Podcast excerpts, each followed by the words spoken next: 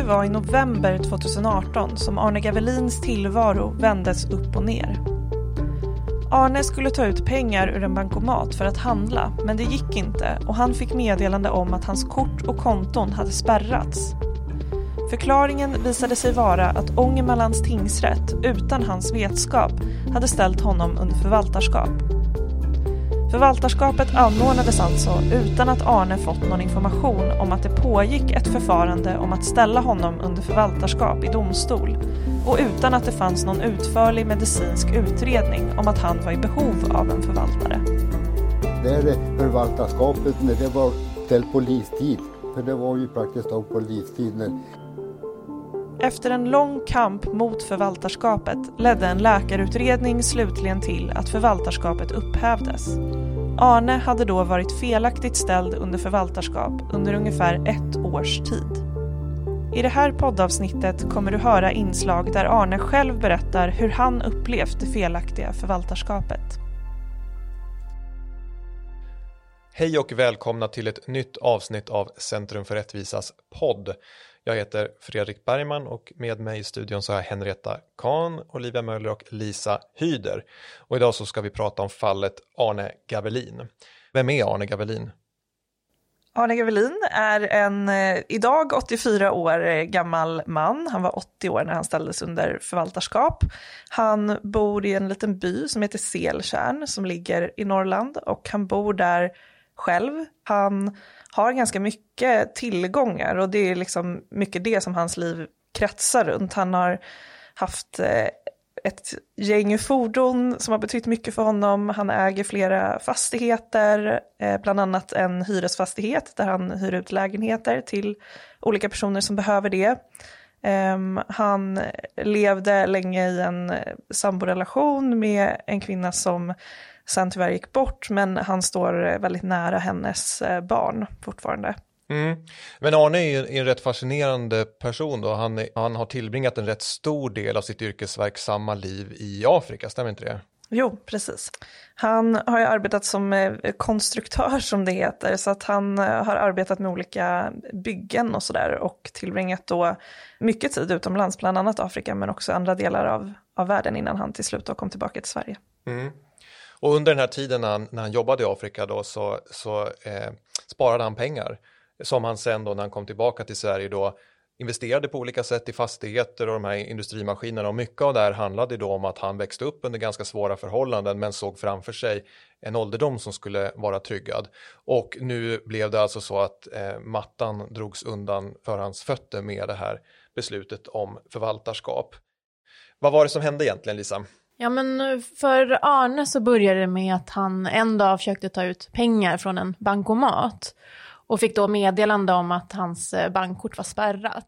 Kontoret lämnade besked varför, men bankkontoret kunde inte lämna någon förklaring, bara att alla konton dina är spärrade. Och när han då kollade upp det här så fick han besked om att han var satt under förvaltarskap och att han inte längre hade tillgång till sina pengar. Det här handlade om att tre personer hade lämnat in en orosanmälan till överförmyndarnämnden i Örnsköldsvik. Där de hade uppgett bland annat då att eh, han utnyttjades ekonomiskt och eh, att han levde väldigt spartanskt. Överförmyndarnämnden fick också information om att eh, han var inlagd på sjukhus på grund av en kolmonoxidförgiftning som hade orsakats av att han eldade i sin eh, vedugn. Och eh, det här ledde till att eh, Ångermanlands tingsrätt fattade ett beslut om interimistiskt förvaltarskap. Och det är alltså ett eh, tillfälligt förvaltarskap tills dess att tingsrätten eller domstolen får eh, tillräckligt underlag för att kunna fatta ett slutligt beslut i frågan. Ett förvaltarskap innebär att man förlorar rådigheten och kontrollen över sin ekonomi. Kan man säga att ett beslut om förvaltarskap idag är ungefär som tidigare omyndigförklarande institutet? Det, det är ett ingripande beslut med förvaltarskap. Mm, precis, I, i praktiken så är det väldigt likt. Men varför skulle vi säga, varför har Centrum för rättvisa tagit sig an det här fallet? Vad är det för principfrågor som aktualiseras eller varför är det viktigt? Ja, det är viktigt av flera skäl, inte minst för att ge Arne upprättelse. Men eh, framförallt vill vi understryka hur eh, viktigt det är att ett så ingripande beslut som ett beslut om förvaltarskap föregås av väldigt noggrann prövning och att en domstol ser till att upprätthålla grundläggande rättssäkerhetsgarantier. Till exempel genom att låta den enskilde komma till tals innan beslutet fattas. Arne kände ju inte till att det hade fattats ett beslut om förvaltarskap. Hur är det ens möjligt? Ja, det var ju så att det här interimistiska beslutet om förvaltarskap, det fattades utan att Arne getts möjligheten att yttra sig och utan att han överhuvudtaget fått kännedom om att ett ärende hade inletts. Och det här ska ju inte hända. Det är en allvarlig brist i rättssäkerheten. Hur påverkade det hans liv rent praktiskt, det här med att han var ställd under förvaltarskap? Ja, han hade ju mycket egendom som han hade införskaffat under sitt liv och som betydde väldigt mycket för honom. Och den här egendomen såldes utan hans vetskap. Det dök upp okända människor på hans tomt för att hämta den här egendomen. Att de där förvaltaren sålde, de kom hit och hämta mina fordon. Ibland ringer telefonen, nu får de med trailern, nu får de med julgrävaren. Var, varför gjorde man det här? Varför, varför började man sälja Arnes egendom? Det är någonting som vi ändå upplevt som väldigt märkligt. För i det här fallet så rörde det sig inte om att Arne hade lite pengar. Utan han hade ju pengar och klarade sig med pengar som redan fanns. Jag tänker väl att det möjligtvis är någon tanke. Alltså att man kanske tänker sig då att det här är då en åttio-åring. Man får en liksom rätt stereotyp bild av en gammal person som inte kan ta hand om sig själv. Och att man därför ska säga, vill förenkla personens ekonomi. Han har näringsverksamhet, han har eh, industriford och man ska liksom avveckla det här. Så jag antar att det också har spelat in att man inte riktigt ser Arne för vem han är, utan man ser honom som en gammal person som inte vet sitt eget bästa.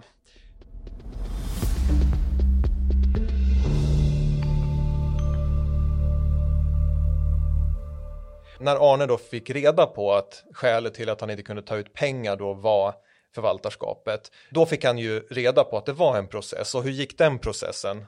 I processen som föregick det slutliga beslutet så fick han ju möjlighet att komma till tals och han motsatte sig inför domstolen det här förvaltarskapet och förklarade varför han inte behövde det. Han upplevde ju aldrig att, att han behövde en förvaltare och förstod ju inte riktigt varför en sån hade anordnats för honom. Så att han berättade ju att de här omständigheterna som hade lagts till grund för förvaltarskapet, att det helt enkelt inte stämde och att det var ganska lösryckta uppgifter som egentligen inte hade någon grund i till exempel ett läkarintyg eller något liknande. Så han eh, motsatte sig ju det här genom ett rättegångsbiträde. Så att han kom alltså till domstolen själv och eh, bemötte då alla de så att säga, anklagelser som riktades emot honom. Och ändå så, så vann han inte, utan domstolen gick på överförmyndarens linje. Hur kommer det sig? Ja, domstolen mottog eh, två läkarintyg som utfärdade av en och samma läkare som hade väldigt, väldigt knapphändig information. Knappt någon information alls om Arnes hälsotillstånd. Men baserat på de här två läkarintygen så fattade man det slutliga beslutet om förvaltarskap. Vad är det då som har gått fel i Arnes fall? Varför, varför menar vi att, det här är, att han felaktigt har satts under förvaltarskap? Ja, det en domstol behöver säkerställa i ett förvaltarskapsärende är ju att en person är exempelvis sjuk och att den här sjukdomen innebär att personen inte kan vårda sin egendom eller sig själv. Och vi menar ju att Ångermanlands tingsrätt inte varit så noga med det här. Inför det interimistiska beslutet så hade man uppgifter från de här tre personerna som inte på något sätt var anhöriga till Arne. Man hade uttalanden från sjukvården eh, om att man ännu inte eh, kunde lämna ett, ett medicinskt utlåtande. Eh, och det fanns en uppgift om att Arne var inlagd på sjukhus på grund av den här kolmonoxidförgiftningen. Eh, och inför det slutliga beslutet så tillkom ju då de här två väldigt knapphändiga läkarintygen. Och vi menar att det här inte alls var tillräckligt för att fatta beslut om förvaltarskap, varken interimistiskt eller slutligt. Och dessutom, som vi har varit inne på, inför det interimistiska beslutet så fick Arne aldrig möjligheten att komma till tals. Och han fick heller inte något rättegångsbiträde förordnat för sig som kunde tillvarata hans rätt. Och det här var ju särskilt allvarligt med tanke på att domstolen inte hade hört Arne personligen. Han förlorade den här processen och det blev ett slutligt förvaltarskap och han överklagade det beslutet, men han fick inte prövningstillstånd i hovrätten och han fick inte prövningstillstånd i högsta domstolen. De har satt mig under förmyndare helt plötsligt utan anledning, utan vidliga skäl. Det var tungt. Du, du, du är ju, du, du är ju omyndigförklarat alltså, och det läser att de ställer orosanmälan att man, man blir betraktad att man är som någon idiot som går omkring. Så det var inte roligt, ska man säga. Och så det, i och med det förvaltarskapet när det var ställt på livstid, för det var ju praktiskt taget på livstid när hovrätten och högsta domstolen säger det är tingsrättens dom som gäller. Då är det ju på livstid. Jag kommer ju ingenstans. Men Arne var ju då alltså försatt under förvaltare under ett års tid. Men sen så revs det här beslutet upp. Vad var det som hände? Ja, Arne försökte ju först då få det här upphävt genom att överklaga det slutliga beslutet. Men han fick inte prövningstillstånd i någon av de här instanserna. Den processen avslutades i augusti tjugonitton och då vann ju beslutet om förvaltarskap laga kraft. Och direkt efter det här då så tog Arne själv initiativ till en läkarutredning för att då försöka få förvaltarskapet upphävt den vägen istället. Tanken var då att den här läkarutredningen skulle ju visa att han inte behövde en förvaltare helt enkelt. Så han inkom med ett brev från en läkare till överförmyndaren eh, ungefär en månad då efter att H D hade bestämt att inte ge prövningstillstånd. Och då framgick det av det här brevet att Arnes kognitiva förmåga inte kunde bedömas utan en fördjupad utredning. Och när överförmyndaren fick in det här brevet då så begärde man en medicinsk bedömning och ett utlåtande från en geriatrisk klinik. Ehm, och när den här fördjupade utredningen då av hans hälsotillstånd var klar så framkom det helt enkelt att han behövde inte en förvaltare och han hade i själva verket god kognitiv förmåga. Så det var då den här läkarutredningen som visade att det var felaktigt, och det här ledde då till slut till att Ångermanlands tingsrätt upphävde förvaltarskapet i början av december tjugonitton. Så att ett år efter det att förvaltarskapsbeslutet eh, fattades så säger en läkare att det inte är något fel på Arne. Och man sa också att det gick inte att, ska man säga, bedöma hans hälsotillstånd utan en fördjupad utredning. Och den sker alltså ett år efter det att han sätts under förvaltare med hänsyn till då att han då skulle eh, vara i en sån situation att han inte kunde ta hand om sig själv. Är inte det, inte det väldigt upprörande? Jo, absolut. Det var ju egentligen inte förrän han själv då tog initiativ till det för att få förvaltarskapet upphävt som det gjordes en ordentlig utredning av hur hans hälsotillstånd egentligen var och om det fanns ett behov av förvaltarskap eller inte. Det är en person som blir, så att säga, felaktigt och olagligt omyndigförklarad, och det här pågår alltså under ett års tid. Det är en väldigt uppseendeväckande historia. Eh, det här Centrum för rättvisa kommer in. För hur kom det här fallet till oss? För att jag ställde det kraven att jag eh, eh, må, måste få igen fordonen eller ersättning för dem. Och för det måste jag ha advokater till hjälp. Men eh, jag hade inte råd. En dag så kommer grannen och säger att jag har hört att det finns något som heter Centrum för rättvisa som kanske kan ställa på hjälp. Och så, han skaffade fram en enkät och vi skrev dit. Och eh, någon vecka före jul så det var, då ringde ju den Lona Särman. Så att ni var intresserat fallet. På den vägen är det. Det var ett brev. Ja. Ett handskrivet brev från Arne Gavelin i Selkärn. Där han beskrev den här situationen och att han ville ha upprättelse för det här. Och mycket brevet som han skrev till oss så var han ju förtvivlad över att hans egendom var borta.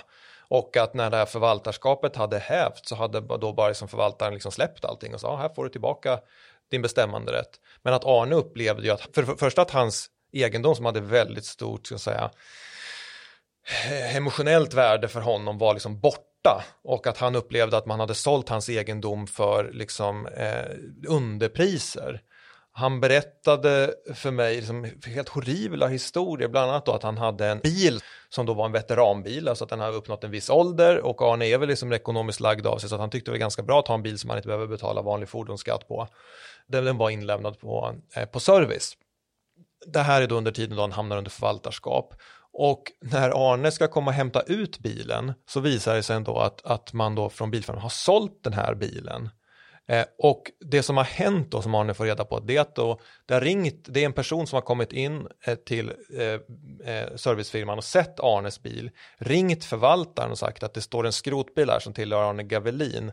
Den kan inte vara värd så mycket pengar, jag kan tänka mig att betala så här mycket. Och förvaltaren då via telefon godkänner den här försäljningen. Så att över huvudet så säljs Arnes bil eh, och tas ifrån honom. Och det här är ju liksom också en helt absurd grej. Men så att jag frågar Arne, hur tar du dig runt nu i byn? Då lyfter han alltså med skolbussen för att åka och handla mat. För att han inte har någon bil längre. Så att det, liksom, det är en helt absurd eh, historia. Så att han skrev till oss. Eh, och vi tyckte att det här var ett intressant ärende. Eh, både jag och en tidigare kollega på Centrum för rättvisa har jobbat, jobbat i domstol och har sett just att de här förvaltarskapsärendena eller ärenden om god manskap ibland handläggs liksom lite slarvigt. Så att vi tyckte att det här var liksom ett rätt bra fall att få testat just eh, vilka krav man kan ställa. Så att det blev, vi bestämde oss för att driva Arnes fall och vi stämde eh, staten då genom Justitiekanslern i allmän domstol. Alltså vi menar ju att det här är en, en väldigt allvarlig rättighetsöverträdelse mot bakgrund av det här mardrömslika händelseförloppet. Och vi har ju använt artikel åtta i Europakonventionen eh, som grund för ett skadeståndsanspråk, och det är ju rätten till skydd för sitt privatliv. Och tillsammans med den då så har vi hänvisat till tredje kapitlet fjärde paragrafen i skadeståndslagen om ideellt skadestånd då på grund av överträdelser av Europakonventionen. Och vi landade i artikel åtta just för att eh, det finns inte riktigt någon motsvarighet som vi kunde använda oss av i regeringsformen. Och där var vi också inne och tittade lite på om det fanns någon rättighet där som kunde vara aktuell. Men det finns ju exempelvis två punkt sex i regeringsformen om personlig integritet. Men den syftar kanske snarare på olika fysiska ingripanden i den personliga integriteten och övervakning av kommunikation och den typen av åtgärder. Så att den stämde inte riktigt in på det här som Arne har varit med om. Och därför bedömde vi då att artikel åtta i Europakonventionen var den som var mest lämplig och mest träffande för hans situation helt enkelt. Vi har ju använt Europakonventionen som grund och då även Europadomstolens praxis i fall som liknar det här, alltså där det också har varit fråga om olika typer av förvaltarskapsinstitut i olika länder. Bland annat har vi tittat mycket på ett rättsfall som heter Ivanovic mot Kroatien, där det finns ja, men många jämförbara omständigheter och, och vissa saker som gör sig gällande även i Arnes fall. Mm. Men vi har ju också tittat på rättssäkerhetsgarantierna som finns i svensk rätt, för att även föräldrabalken där förvalt- förvaltarskap eh, regleras då uppställer ju vissa krav på hur handläggningen ska gå till och vilken utredning som behövs innan en tingsrätt fattar ett sånt här beslut. Så att vi har ju använt artikel åtta, men eh, i den bedömningen så att säga tittat på föräldrabalken och, och använt de reglerna som någon sorts miniminivå för vilka rättssäkerhetskrav man kan uppställa i den här typen av ärenden. Så det som vi gör gällande i det här fallet var alltså att både det interimistiska beslutet om förvaltarskap som fattades då utan hans vetskap och det slutliga beslutet om förvaltarskap, båda de här besluten innebar då överträdelser av hans rättigheter och skydd för privatliv enligt artikel åtta i Europakonventionen. Och fokus låg ju då rätt mycket på de här olika rättssäkerhetsbristerna då, att han inte fick eh, att han inte hördes innan det interimistiska beslutet, att utredningen var otillräcklig, att beslutsmotiveringarna var otillräckliga och att man dessutom inte heller riktigt ska säga, från tingsrättens sida undersökte varför behövdes det ett interimistiskt beslut? Varför kunde man inte invänta en fullständig prövning? Vi begärde tvåhundrafemtio tusen kronor i ideell ersättning. Det är ju ett rätt högt skadeståndsbelopp om man tittar på de skadeståndsnivåer som, som gäller i Sverige. Alltså vi har ju relativt sett låga belopp. Hur, hur landade vi just i tvåhundrafemtio tusen kronor? Ja, men det som du säger, tvåhundrafemtio tusen kronor är ju kanske ur ett skadeståndsrättsligt perspektiv väldigt högt. Men å andra sidan, om man ser det till vad det här har inneburit för Arne Gavelin och att ja, men han under ett års tid i princip var omyndigförklarad felaktigt, då kan man tycka att tvåhundrafemtio tusen kronor kanske är i det lägsta laget. Och vi har väl liksom fått laborera mellan, så här, vi tycker att det här är en allvarlig överträdelse, men vi har också en väldigt restriktiv skadeståndspraxis i Sverige. Och då har vi valt att begära tvåhundrafemtio tusen kronor som är ganska högt för att domstolen ska få en ram att kunna pröva skadeståndsanspråket. Skulle vi ha begärt hundra tusen kronor, då kanske det skulle vara så att domstolen kommer fram till att ja, det ska han åtminstone få, men då kanske vi själva har lagt gränsen på det här beloppet. Just det, i, i ett dispositivt tvistemål som ett sånt här skadeståndsmål blir, så kan domstolen alltså inte gå utöver vad parterna yrkat, så att genom att ha en, en vid ram så får domstolen en, en, en, ja, ett spann att förhålla sig inom. Hur ställde sig då staten till Arnes krav? När vi stämde staten så svarade ju Justitiekanslern, som är den myndighet som, som då för statens talan i sådana här mål. Vad var deras inställning till det här kravet? Jo, staten har till viss del gått med på att det har skett en överträdelse av Arne Gavelins rätt till skydd för sitt privatliv i artikel åtta. Och då är då att staten har gått med på att det slutliga beslutet fattades på ett inte tillräckligt medicinskt underlag, att de här läkarintygen inte var tillräckliga. Och i och med det så har staten också då medgett en ideell ersättning till Arne Gavelin om fyrtio tusen kronor. Sen så finns det också en annan lite mindre fråga i det här målet, då Arne Gavelin har fått betala arvode för den här förvaltaren som han också har begärt ersättning för med ja, ungefär tretton tusen kronor, och det har staten också medgett. Och det var ganska rimligt egentligen med tanke på att det var ett felaktigt förvaltarskap och staten tyckte att han skulle betala för det själv. Men att det tyckte Justitiekanslern i alla fall att han kunde få ersättning för. Staten medgav alltså att det hade varit fel att utse förvaltarskap slutligt för Arne Gavelin, för att när det beslutet fattades så fanns det då inte tillräcklig medicinsk utredning, och det framstod också rimligt med tanke på att när man väl gjorde en fördjupad läkarundersökning ett år senare så visade det sig att det var inget fel på Arne. Men det här interimistiska beslutet då, det fattades ju på ett ännu sämre underlag och utan att Arne hördes. Hur kan, hur kan staten mena att det inte var fel? I det fallet så menar staten att man inte kan ställa lika höga krav på utredningen vid interimistiska beslut än vid slutliga, och det är ju för att de här besluten tas för att man anser att det finns ett brådskande behov att vidta en åtgärd i, i väntan på ett slutligt beslut som kan, ändå kan ta ett tag. Um, och då tycker man att det fanns tillräckligt mycket i det här målet som tydde på att det var brådskande att se till att Arne Gavelin fick en förvaltare uh, för att liksom, tingsrätten skulle ha kunnat besluta om det.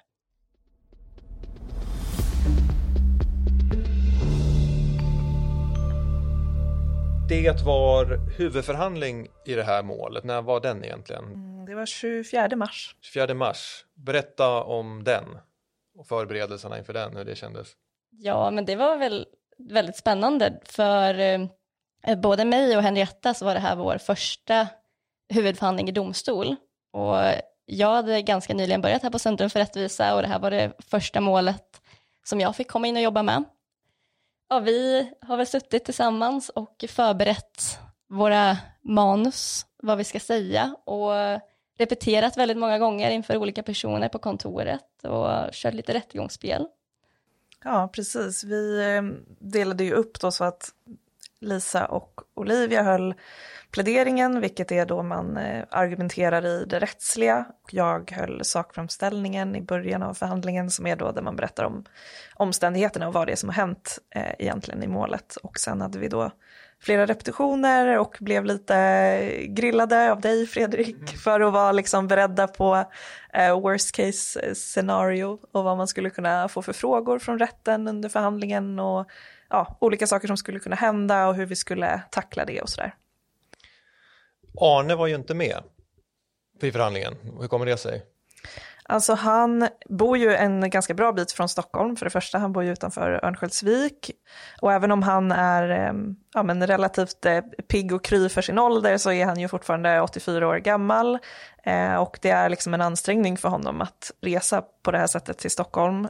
Sen fattades ju också det här beslutet då lite mot bakgrund av eh, pandemin, och att det kanske inte heller var helt lämpligt för honom att eh, resa eh, under den här perioden där det fortfarande var lite osäkert med smittoläget och så. Men han fick ändå komma till tals? Det fick han. Han eh, var med på en film, kan man säga. Vi hade gett in en, en video till tingsrätten som bevisning då i målet. Där eh, det är en intervju med Arne som har gjorts av, av dig, Fredrik, och av vår tidigare kollega Rickard Samuelsson som var ombud i målet tidigare. Så ni var uppe och hälsade på Arne i Selkärn och intervjuade honom lite inför den här processen som vi skulle inleda. Eh, och fick honom att berätta lite helt enkelt om hur det här har påverkat honom och hur han har upplevt tiden under förvaltarskap och även vad konsekvenserna har blivit efter att förvaltarskapet upphävdes. Så vi gav in en video då på ungefär en kvart eh, till tingsrätten och åberopade den som bevisning, och eh, sen visades den upp då under huvudförhandlingen. Och hur kändes då, Henrietta, det här var din första huvudförhandling i domstol?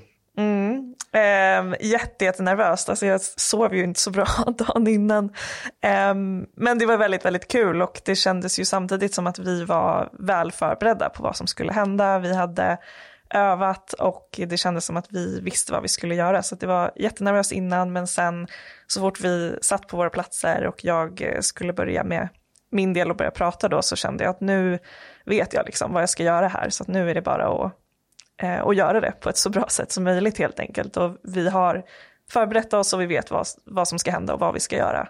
Så att det kändes jättetryggt när det väl var igång, tycker jag. Och sen den tjugoförsta april tjugohundratjugotvå satt vi samlade här på kontoret klockan elva när domen meddelades. Och den dimper då ner i, i e-postinkorgen. Vi öppnar upp dokumentet och då ser vi på första sidan där det står domslut, så står det: staten genom justitiekanslern ska till Arne Gavelin betala sjuttiotvåtusen niohundranittiofyra kronor jämte ränta enligt sjätte paragrafen räntelagen från den tionde maj tjugohundratjugoett till dess betalning sker, och staten ska också ersätta Arne Gavelins för hans rättegångskostnader i tingsrätten.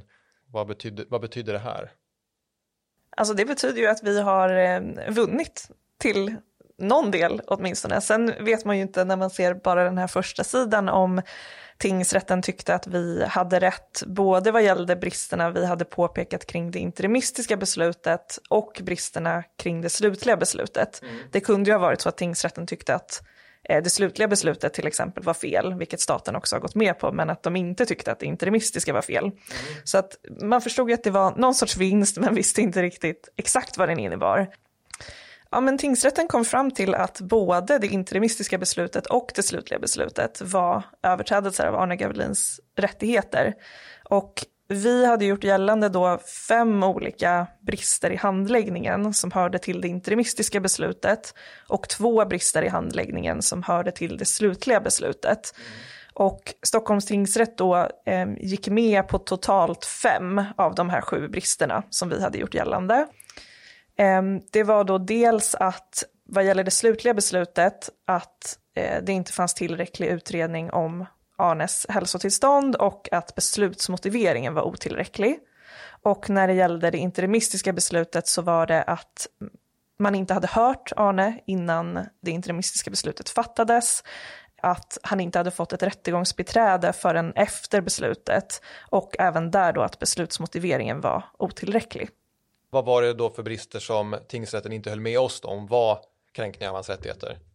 Tingsrätten tyckte att det inte var någon brist med det, eh, utredningen som fanns om Arnes hälsotillstånd inför det interimistiska beslutet. Utan där gav man då staten rätt och sa att den utredning som fanns var tillräcklig eh, och pekade i tillräcklig utsträckning på att han behövde ett förvaltarskap. Mm. Och det andra då där man eh, inte gick med på vad vi hade sagt, det var att utredningen av behovet av ett interimistiskt beslut, det ansåg man inte hade varit en brist. Och vi hade då gjort gällande att man hade anordnat förvaltarskap eh, av vissa skäl då som överförmyndaren hade anfört, men att de här skälen egentligen inte omfattas av en förvaltares behörighet. Alltså åtgärderna som man ville att förvaltaren skulle vidta får inte en förvaltare vidta. Men där gav inte då Stockholms tingsrätt oss rätt, utan de tyckte att eh, det omfattas av en förvaltares behörighet, så därför var det inte en brist. Så i stora delar då full framgång i målets principiella frågor. Men skadeståndet, vi hade begärt tvåhundrafemtio tusen i ideell ersättning, och vad blev det nu? sextio? Precis, sextio tusen. Och staten hade medgett fyrtio.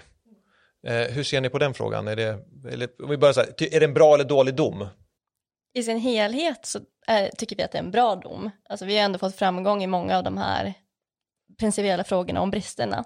Men när det gäller skadeståndet så tycker vi att sextio tusen är alldeles för lågt. Och det är också en anledning till att vi igår lämnade in ett överklagande i bland annat den delen. Just det, berätta om överklagandet. Varför har, ni över, har vi överklagat?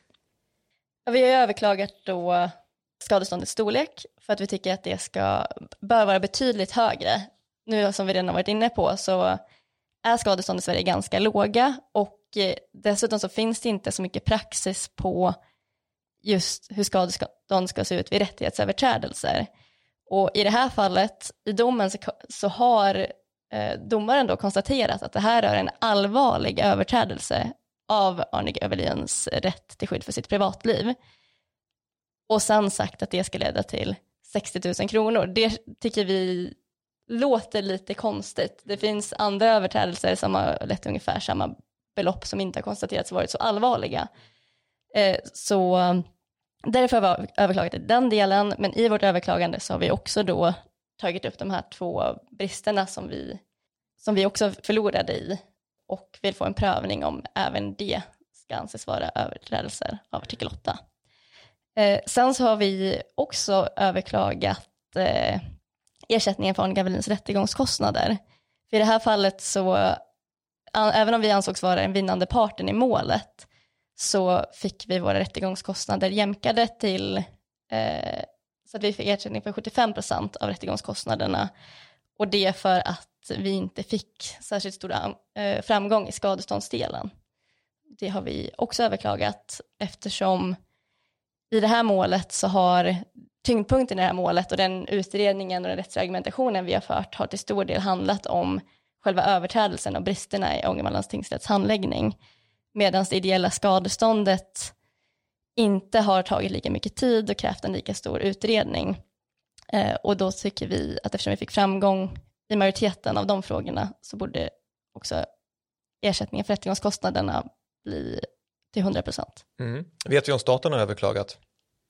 Nej, sista dagen är faktiskt idag eh, för ett överklagande, och vi kollade med domstolen tidigare i veckan, och då fanns inget överklagande från staten, men vi ska hålla koll, så vi får väl återkomma om det på våra sociala medier och hemsidan.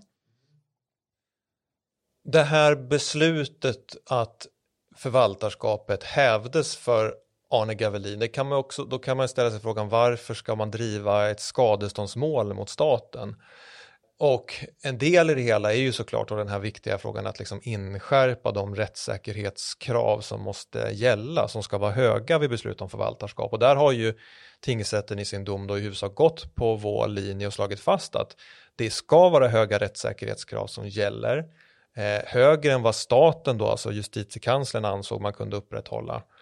Så att på så sätt är det en väldigt bra dom om den, om den står sig, att det kan bli vägledande och få betydelse och förhoppningsvis bidra till att höja rättssäkerheten i förvaltarskapsmål, så att fler personer i, eh, i framtiden då inte ska omyndigförklaras felaktigt som Arne Gavelin. Men vad man kan konstatera med Arnes liv är väl liksom lite också det här med hur, och det här är en del i, i så här argumentationen om skadeståndet, hur en, hur en äldre person så att säga drabbas särskilt hårt av den här typen av överträdelser. Att möjligtvis att en, en yngre person då som överhuvudtaget är ju en, det är en absurd situation där, men en yngre person då som blir fråntagen alla sina rättigheter och rådigheter över sin egendom och sen får tillbaka det, kanske liksom hämtar sig snabbare. Men att när det gäller Arne så, så här, det är väldigt tydligt när man pratar med honom att hans liv kretsar väldigt mycket kring att försöka städa upp efter förvaltaren, och att det är möjligtvis att han, hans ålder gör att det här är svårare för honom. Så att han det är ju ingen överdrift att säga att, att Arnes liv har förstörts på grund av det här. Och det faktum att det här beslutet då hävdes har liksom inte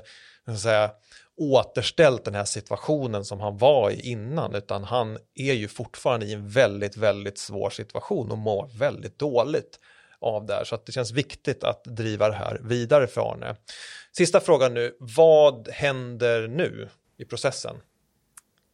Ja, nu har vi ju överklagat då tingsrättsdomen i vissa delar till Svea hovrätt. Vi väntar på att få se om staten också överklagar. Det är ju möjligt, men vi vet inte hur det är med det just nu. Men nästa steg sen blir ju att invänta ett beslut om prövningstillstånd i hovrätten. Och förhoppningsvis får vi det, och i så fall kommer det bli en ny prövning där då. Det kan ju dröja något år. Det kommer, kommer ta ett litet tag innan vi vet vad hovrätten tycker om det här. Men vi kommer driva det här vidare för Arne och för rättssäkerheten i förvaltarskapsmål. Eh, tack så mycket för att ni ville prata med mig om det här, Henrietta, Olivia och Lisa. Och tack till er som lyssnar på Centrum för rättvisas podd. Vi är snart tillbaka med ett nytt avsnitt. Tack för idag! Du har lyssnat på Centrum för rättvisas podd. Musik Adam Nordén. Klipp Violetta Bukera.